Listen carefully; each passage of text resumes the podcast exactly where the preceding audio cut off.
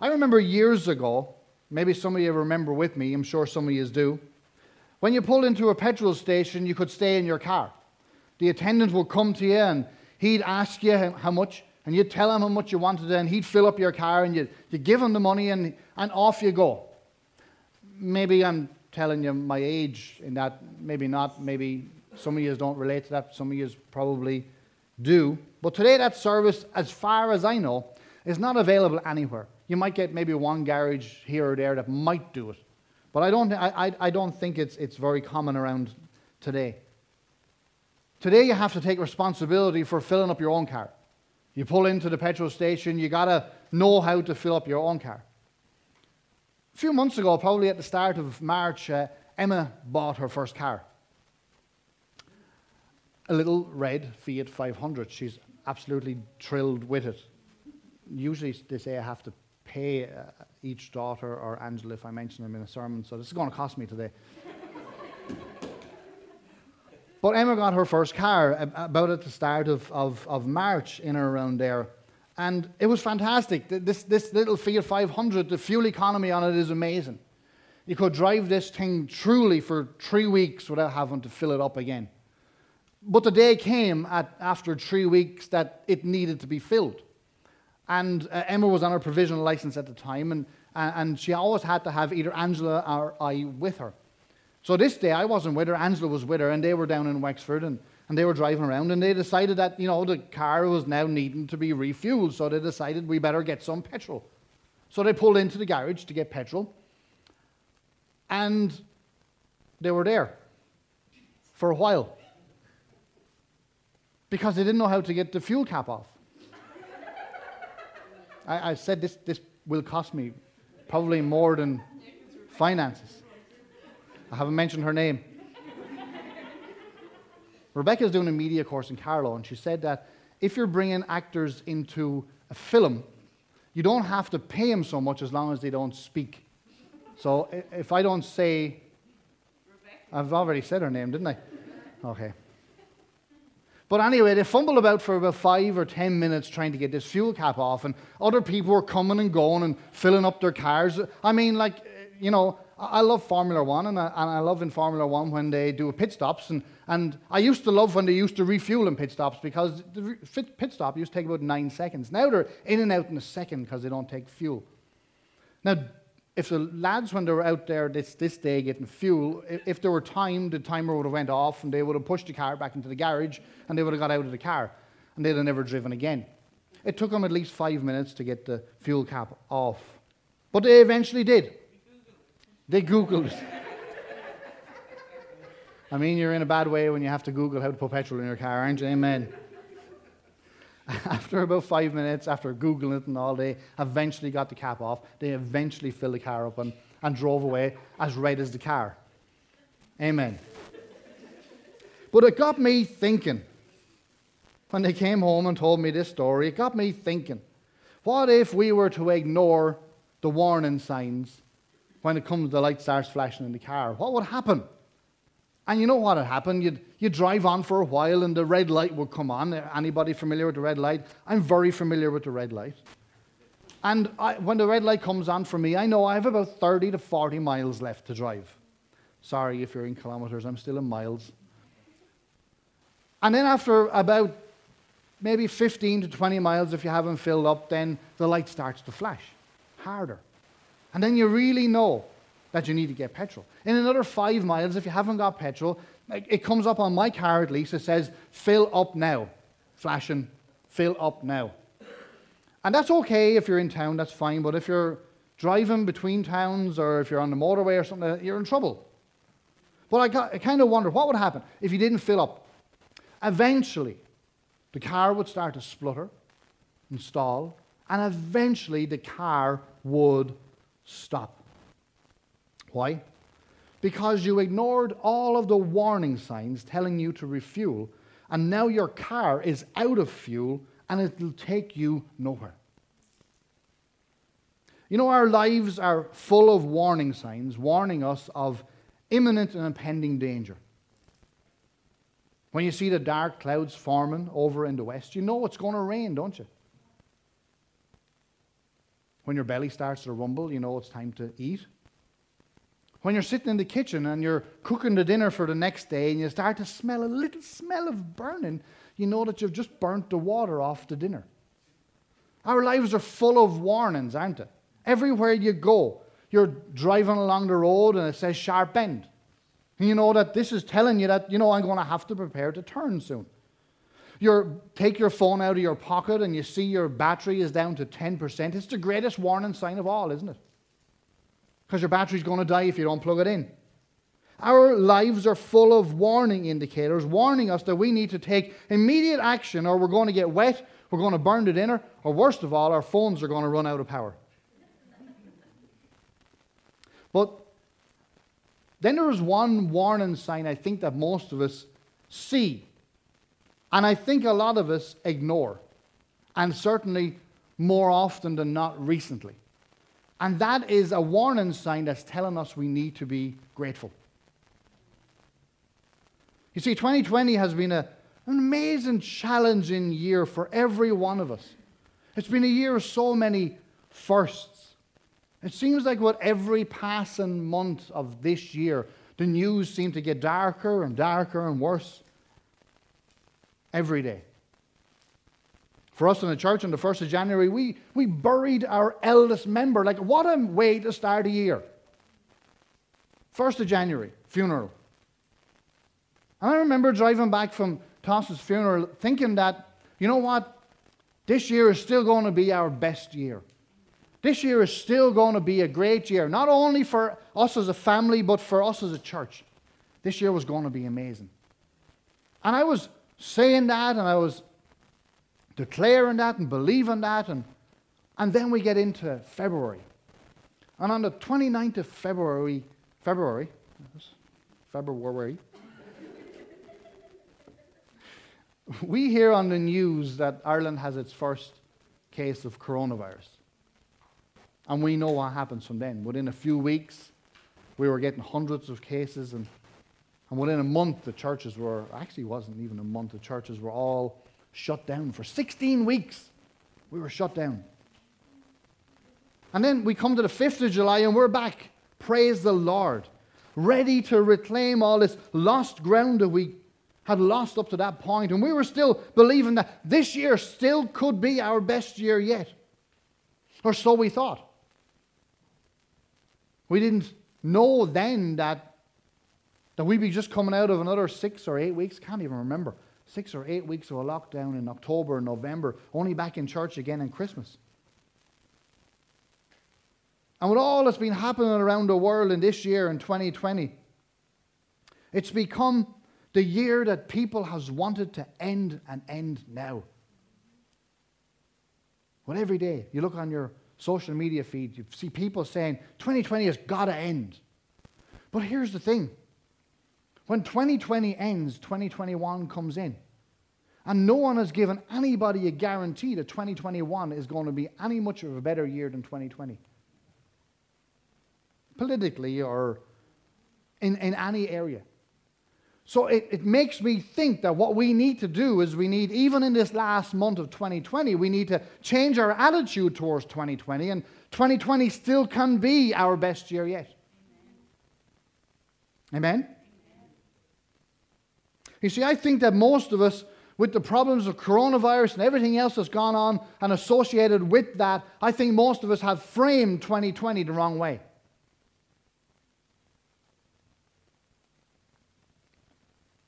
Even an ugly picture in a nice frame can look good. And I think what we've done is we have taken 2020 and everything that's gone on there and we've said this is a horrible year. It needs to end. But I think if we were to put 2020 into a different frame, look at it from a different angle, it'll look better. Yesterday we went and bought our Christmas tree. It looked great in the field. And we brought it home and, and we put it in the stand and we put it up and, and surely for 15 minutes, with Emma or Angela or Rebecca was telling me, turn it this way, turn it this way, turn it this way. No, no, twist it around a bit more. No, no, if you twist it that way, it's too bare on this side. Twist it that way, it's lopsided. Twist it this way. And eventually, we found an angle that the tree looks perfect in. And I think what I'm saying to you today is I think that we need to start to look for an angle where 2020 can look like our best year yet. Amen. 1 Thessalonians chapter 5 and verse 18 says, Give thanks in all circumstances, for this is the will of God in Christ Jesus for you. See, if you've been looking at 2020 as a lost year, I think we have been looking at 2020 from the wrong direction. I think we need to twist it around a little bit. I think maybe if we started to say to ourselves, 2020 has been a great year for me because I'm still breathing and I'm still this side of the ground, 2020 would start to take on a different shape.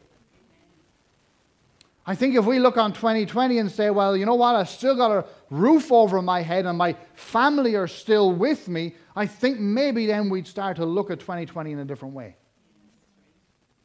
I know a lot of us may have had some health issues going through 2020, but we're still here. Amen. I know with, with, with all of the unemployment that was created in, in, uh, with the coronavirus and all of that, I know a lot of people have been financially cha- challenged for 2020, but praise the Lord, we're still here. We still got a roof over our heads. Amen? I think sometimes if our focus is on me and, and how this has affected me, I think we're looking at it the wrong way. Amen? I think nothing would bring us down to earth quicker and, and, and better, maybe, than looking on the situations that some people in this world live. They live without a roof over their head. Recently, uh, our, our missionary partner that we support in India sent us a, a, a message about this family that he had just encountered and had just led to the Lord. And, and he said, You know, we're, we're trying to, to build a small shack for this, this, this family a husband and a wife and three kids. Living out in the middle of India, Christians, in a predominantly Hindu country, where they're not even considered to be second class citizens, third class at, at best. And they did not even have a tin roof over their heads. And when we got that message, you know, Angela and I, it, it caused us to look differently at our circumstances. We were hit this year just the same as, as everybody else was hit this year. But when you look at how other people are living in the world, I mean, it'll change your perspective on how 2020 was a, a bad year. 2020 has been a great year. Amen. Amen. 2020 has been a fantastic year. We're still alive. We're still meeting together. We live in a free country. Amen? Oh, oh we, we can't sing in church, but we can praise God. Amen? We can worship God. We can exalt His holy name. Just because we can't do it the same way as we used to do it in the past doesn't mean that we can't do it. Amen? And I think maybe if we start looking at at how others have been affected this year and stop maybe, maybe looking so much at how I've been affected this year, I think we'll take on a whole different perspective in 2020. You see, the enemy's plan is to get you to look at your own circumstance. His plan is for you to focus on you, focus on what you've got in your pocket, what you've got in your home, how things have affected you. The, the enemy is selfish. Amen. He looked on God and he said, Hey, I want some of that. He wanted to worship for himself. And he's still selfish today. He still wants you and I to focus on our needs, our lacks. When God is saying, No, I want you to focus on the world. You know, God's command to us go into all the world and preach the gospel to every creature didn't change in 2020. Amen. Just because we were under a bit of a squeeze. That, that command from God still stands. God still wants us to not be looking in all the time at the stuff that I haven't got, the stuff that I want. And He wants us to focus on the things that people in the world have need of, have need of Him. Amen? He said, Go into all the world and preach the gospel to every creature. You know, in 2020, when we haven't been meeting in church here for, for six months physically together, we've been online every Sunday.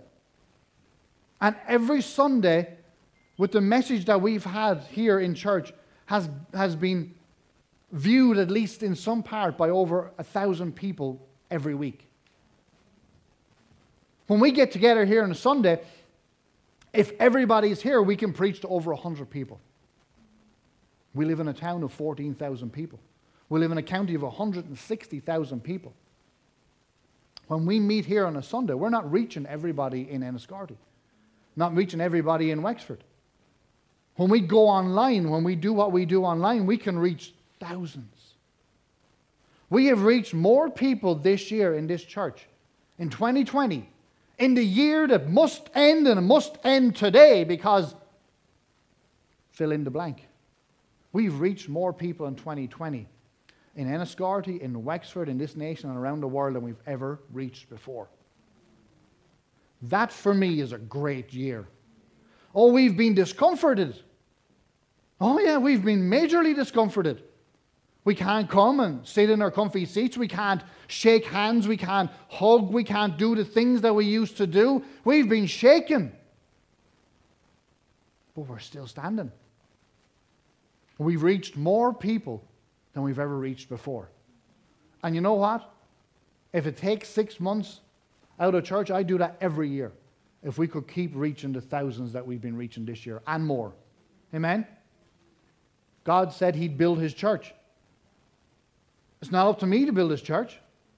It's not up to you to build His church. We labor with Him.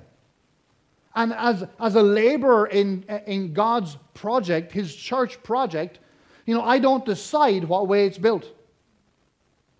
If I'm hired to build a house with someone, if a contractor comes and hires me to build a house with them, I don't get to decide where the wall goes, how big the house is going to be, how high the roof is going to be, what kind of slates go on the roof. My job is to do what I'm told.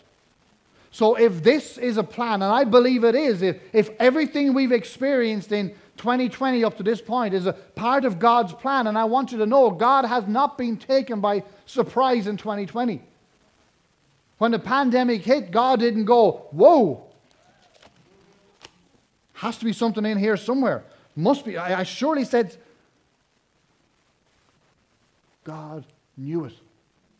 In actual fact, God expected it. God was waiting for it. You know, the enemy's plans are off the cuff. God's plans are known to him. He knew this was coming. In actual fact, you could say God set us up. He set us up. He set us up as, a, as human beings, as individuals. He set us up as a church. He says, okay, this is coming. I want to see how they react. Because God has a plan. Amen? God has a plan for this nation. He has a plan for this town. He has a plan for you and He's got a plan for me. And that plan that God has, He formulated before the foundations of the world. So God knew this was coming. He knew that church leaders all over the country, all over the world, were going to be discomforted. And He wants to see how we'll react. Will we react with protest? Will we say, no, we will not close? No, we, we will kick and scream and we'll give out and we'll complain. We'll video ourselves giving out about the government, giving out about X, Y, and Z, and we will spend all of our time in lockdown complaining against the government and complaining against whatever.